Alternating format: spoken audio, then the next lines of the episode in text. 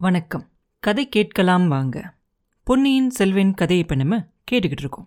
பழுவேட்டரையர் வர அந்த படகு அந்த புயல் காற்றுல மாட்டிக்குது இல்லையா அந்த நதியில் நடுவில்? அப்போ அவரோட மனசில் இருக்க குழப்பத்தால் அவர் ஒரு மாதிரியாக சத்தம் போடுறாருல்ல. அதை பார்த்த உடனே படகுல இருப்பாங்களே மீதி பேர் அவங்க எல்லாரும் என்ன நினைப்பாங்க அப்படின்னாக்க படகு எப்படி நதியில் மாட்டிக்கிச்சே இந்த புயல்ல அப்படின்னு நினச்சி தான் இந்த வீரக்கிழவர் அந்த மாதிரி சத்தம் போடுறாரு அப்படின்னு நினச்சிக்குவாங்க. ஆனால் அந்த காலத்தில் வீரத்துக்கும் தைரியத்துக்கும் பேர் போனவர் தான் பெரிய பழுவேட்டரையர். அவரே இப்படி கலங்கி போயிட்டாரே அப்படின்னு உடனே மீதி வீரர்களுக்கெல்லாம் இன்னும் ரொம்ப பயம் வந்துடும் சரி படகு கவிழ போகுதே கவிழ்ந்தா என்ன பண்ணலாம் எப்படி தப்பிக்கலாம் அப்படின்னு சொல்லி எல்லாரும் யோசிக்க ஆரம்பிச்சிருவாங்க. ஆனால் உண்மையில் பழுவேட்டரையர் அந்த மாதிரி நினச்சி சத்தம் போட மாட்டார். அவருக்கு அவரை சுற்றி என்ன நடக்குதுங்கிற கவனம் கூட இருக்காது. படகா அதில் ரொம்ப சிரமப்பட்டுக்கிட்டு இருக்கோம் அந்த நதியில். எப்படி கரையேறுறதுன்னு அப்படின்னு தெரியாமல் அந்த ஓடக்காரங்க ரொம்ப சிரமப்பட்டு அந்த படகை ஓட்டிக்கிட்டு இருப்பாங்க. அப்ப ரொம்ப நேரத்துக்கு அப்புறமா அந்த படகு ஒரு கரை கிட்ட வந்துருச்சு. இன்னும் அறக்காத தூரத்துல கரை தெரியுது. எப்படியும் போய் கரை ஏறிடுவோம் அப்படின்னு சொல்லி எல்லாரும் கொஞ்சம் நிம்மதியா இருப்பாங்க. அந்த கரையை நோக்கி அந்த படகும் போய்கிட்டு இருக்கும். அப்பன்னு பார்த்து கரையில புயல் காத்து பயங்கரமா அடிக்கும். அடிச்ச புயல் காத்துல கரையோரமா இருந்த ஒரு மரம் பிச்சுக்கிட்டு உடஞ்சு பிஞ்சு அப்படியே பறந்து வந்து இந்த தண்ணியில விழக போகுது. விழுக போற மரம் இந்த படகு மேல தான் விழுக போகுதோ அப்படின்னுங்கிறத கவனிச்சு அந்த ஓடக்காரங்க அந்த படகை திருப்ப பார்ப்பாங்க அவங்க திருப்புறதுக்கு முன்னாடி அந்த மரம் வந்து டம்முன்னு அந்த படகுல விழுந்துரும். படகும் கவிழ்ந்துரும். எல்லாரும் படகு கவிழ்ந்தா எப்படி தப்பிக்கிறது அப்படின்னு யோசிச்சுக்கிட்டே இருப்பாங்க இல்லையா? அதனால எல்லாரும் ஏதோ ஒரு வழி யோசிச்சு வச்சிருப்பாங்க. கரை பக்கத்துல தெரிஞ்சிச்சு அப்படின்னு சொல்லி ஒரு சிலர் நீந்தி போயிடுவாங்க ஒரு சிலர் கீழே விழுந்துச்சு இல்லையா அந்த மரம்? அதை பிடிச்சுக்கிட்டு அது மேலே ஏறிடுவாங்க ஒரு சிலர் அங்கேயும் இங்கேயும் ஒரு சில கட்டையெல்லாம் மிதந்துக்கிட்டு இருக்கும் இல்லையா? அதை பிடிச்சிக்கிட்டு நீந்தி எப்படியாவது கரையேறிடலாம் அப்படின்னு பார்த்துக்கிட்டு இருப்பாங்க. ஆனால் படகு கவிழ போகுதா இல்லையா அப்படிங்கிற யோசனையே இல்லாமல் என்ன நடக்குதுங்கிற யோசனையே இல்லாமல் இருந்த பழுவேட்டரையருக்கு ஒன்றுமே தெரியாது. ஏதோ திடீர்னு ஒரு விபத்து மாதிரி படகுலேருந்து எப்படி நம்ம தண்ணிக்குள்ளே வந்தோம் அப்படிங்கிறது கூட அவருக்கு ஒரு நிமிஷம் தெரியாது. தெரியாமல் கீழே விழுந்ததுனால தண்ணிக்குள்ளே விழுந்த உடனே கொஞ்சம் தண்ணியை கூட குடிச்சிருவாரு.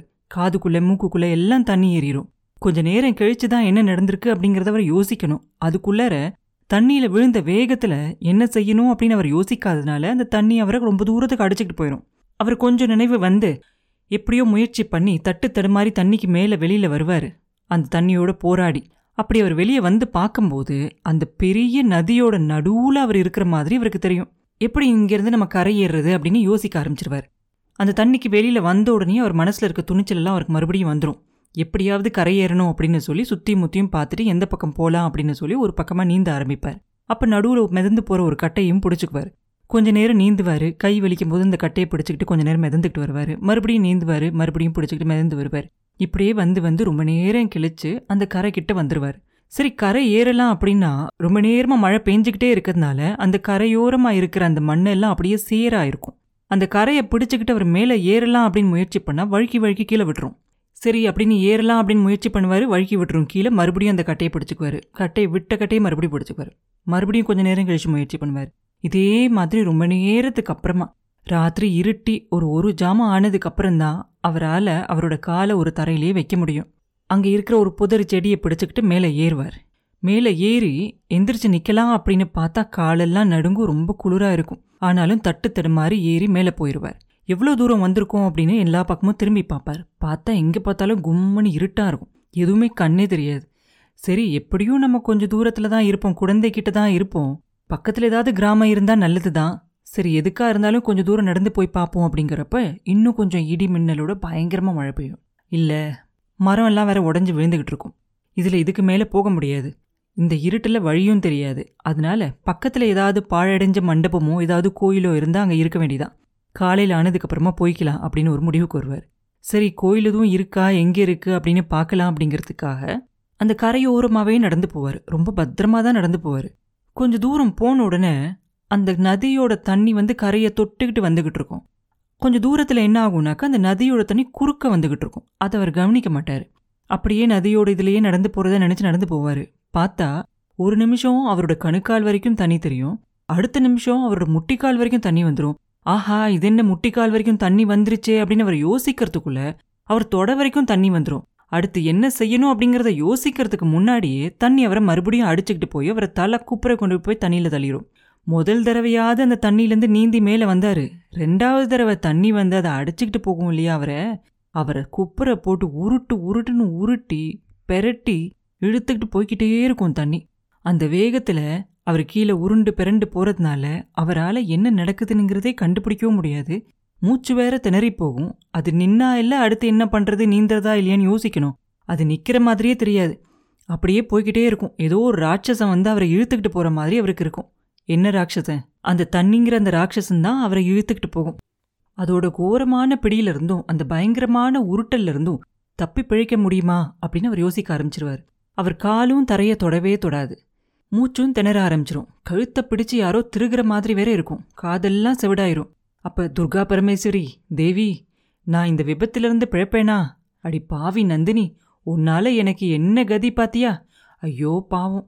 உன்னை அங்க இருக்கிறவங்க எல்லாருக்கும் நடுவுல விட்டுட்டு வந்துட்டேனே.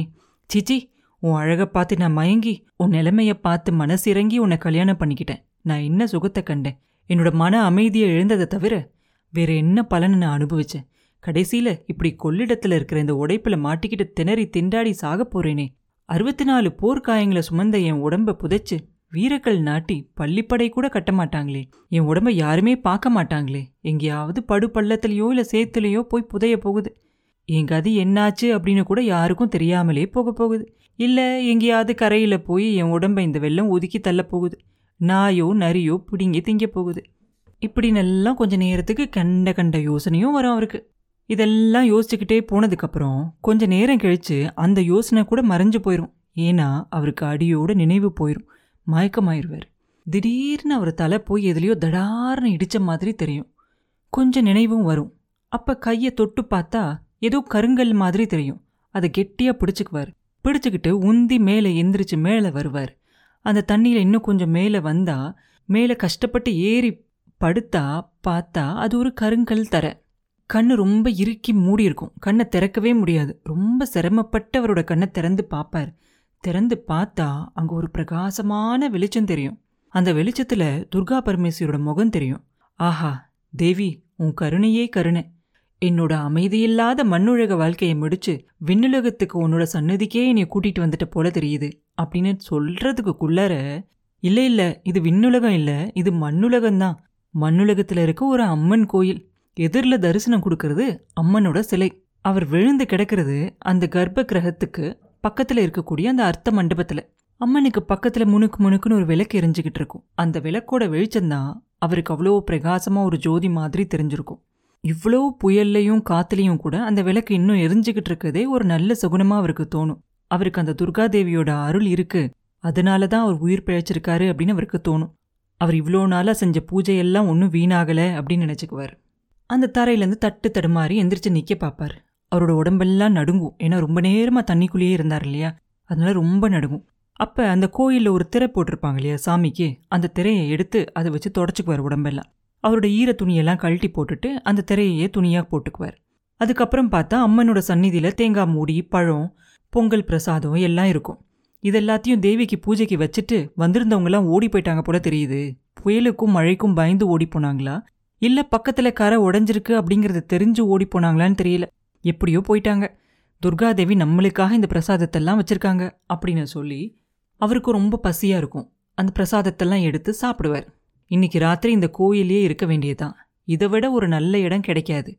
இந்த தண்ணி வந்து இந்த சின்ன கோயிலை ஒட்டி தான் ஓடிக்கிட்டு இருக்கு. கரை உடைஞ்சு இந்த கோயிலுக்குள்ள வந்தாலும் வரலாம். இல்லை இந்த கோயிலோட அஸ்திவாரத்தையே உடச்சி எரிஞ்சாலும் எரியலாம். எப்படி இருந்தாலும் சரி என்ன ஆனாலும் சரி இன்னைக்கு இதுக்கு மேலே நம்மளால போக முடியாது. நம்ம உடம்புல தெம்பில்லை இங்கேயே இந்த கோயிலே இருக்க வேண்டியதான் அப்படின்னு சொல்லி முடிவு பண்ணிடுவார் முடிவு பண்ணிட்டு ரொம்ப பயபக்தியோட அந்த பிரசாதத்தை எடுத்து சாப்பிடுவார். கொஞ்சம் சாப்பிட்டுட்டு மிச்சத்தை பத்திரமா மூடி வச்சுக்குவார். அதுக்கப்புறமா போய் அந்த தேவிக்கு முன்னாடி நமஸ்காரம் செய்கிற மாதிரி படுப்பார்.